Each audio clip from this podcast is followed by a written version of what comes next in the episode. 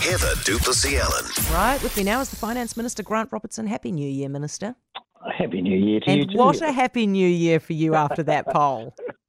Um, it's encouraging, isn't it? You know, and actually, you know, when two polls come out in one night, political um, geeks go off, but also mm. sometimes they diverge, and, and these ones have shown pretty consistent results. Um, they are that it's going to be close, and we've always, I think many of us have been saying that for some time. Um, and obviously, you know, as everyone says, a lot of work to do over the course of the year, but yeah, yeah, an encouraging start. Here's the thing, though. You know how it works, right? You get somebody new like Chris Hipkins in, and there's a bump. And then after a while, in kind of like a, a euphoria type thing, and then after a while it starts to wane unless you can keep that momentum up. So what do you guys need to do to keep those polls up, so to keep your nose in front of national? Yeah, look, I, I think everyone acknowledges that one poll's a poll, and polls will definitely move around in an election year. They always do. It's about doing doing the hard work. It's about making sure we are focused on those core issues like the cost of living, making sure that we, we're getting the basics right during a difficult period of time around housing, health, education, being really focused and disciplined about the way in which we, we go about our jobs. And we try to do that all the time. We've got a new Prime Minister who's asked us to redouble our efforts to make sure we're focused on those priorities. We're working our way through that now. But, you know, nothing taken for granted, Heather. Um, as you say, I've been around this politics for a long time. I've seen um, the kinds of things you're talking about. One thing I would say, and one thing I've heard from a lot of people over the last um, week or so, is the fact that the transition was, was orderly and smooth, that the Labour Party caucus sat down, worked out where our focus should be, which yeah, because is not you've been on plotting us, it for ages. Of, of people, and you know that's a good thing. It'd so have to, it, it would have to be orderly and smooth. You've been plotting it since before Christmas.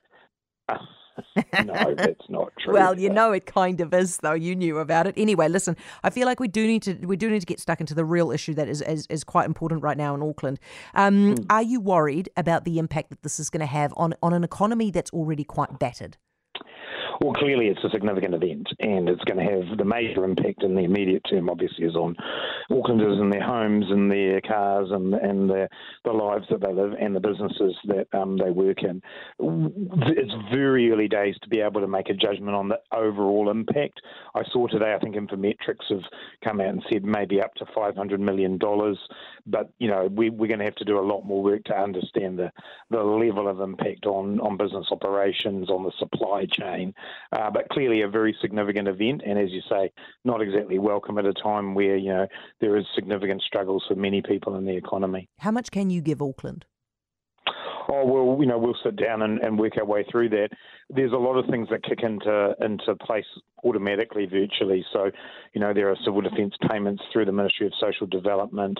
Um, clearly a big chunk of what happens here happens through the insurance system. And I know talking to, um, you know, banks and insurance companies today, um, you know, a lot of claims coming in, probably one of the biggest um, events we've seen since the Kaikoura earthquake in terms of insurance claims. So that's where a lot of it will come from, but we'll be there all the way. Um, talked to business leaders in Auckland yesterday, gauging what we can do to support them, um, what different government agencies can put together. Cabinet will discuss that tomorrow, and we'll have more to say through the week. Okay. Um, what are you expecting? Inflation in the last week has proven to be, we've, we've seen the data, very, very stubborn. Uh, another piece of data we're going to be looking at is on Wednesday, the unemployment number. What are you expecting there? Yeah, what I've seen from most of the forecasters is fairly steady, um, probably around that three point three percent level. I've seen one or two say it might have even gone a little bit lower. It's always, you know, backward-looking data, obviously. So it's still a very tight employment market. There's no doubt about that. We have seen significant numbers of people coming into the country um, in terms of the, the different visa categories that we've got, be it working holiday or be it um, through the accredited employer scheme. But it's such a tight global labour market. You know, I think about one hundred, more than one hundred thousand positions approved through that accredited employer scheme, maybe thirty to forty thousand visas granted. So that indicates that there aren't the people out there in the world that we need right now, so we have to redouble our efforts there. Um, and clearly these issues remain, you know, in front and centre. We tweaked the immigration settings a little over recent times, and we'll, we'll we'll continue to look at them. Okay, that sounds like, I mean, this is one of the things that businesses asked you for in the reset now that Jacinda Ardern is gone, is, is a tweak of the immigration system, but more than just a tweak. Sounds to me like you're talking that down. You're not going to do that much. Oh, we, we we made some changes before Christmas, as I'm sure you, we discussed and, and people are aware of, and we've said that we will continually look at that. Um, The issue, as I say, is as much as anything the fact that this is a global shortage. Every finance minister I talk to around the world says the same thing. And so we have to, you know, be out there trying to get people in. We'll always keep looking at the settings.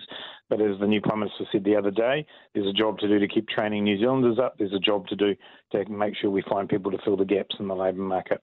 The other thing business is also asking for you is for you guys to just slow down on the minimum wage hikes. Are you going to? Cabinet um, hasn't taken that decision yet. What I would say is that there's a very careful balance to be struck here. I absolutely understand the concerns that businesses have got given where things are at at the moment. Equally, it's working people who get the minimum wage who are facing many of the inflation pressures that are out there. So we've got a balance to strike there to look after those on the lowest incomes whilst also understanding where businesses are at, and, and Cabinet will make those decisions very shortly. All right, Minister, thank you very much. Really appreciate your time. Enjoy the poll result. That's Grant Robertson, the Finance Minister.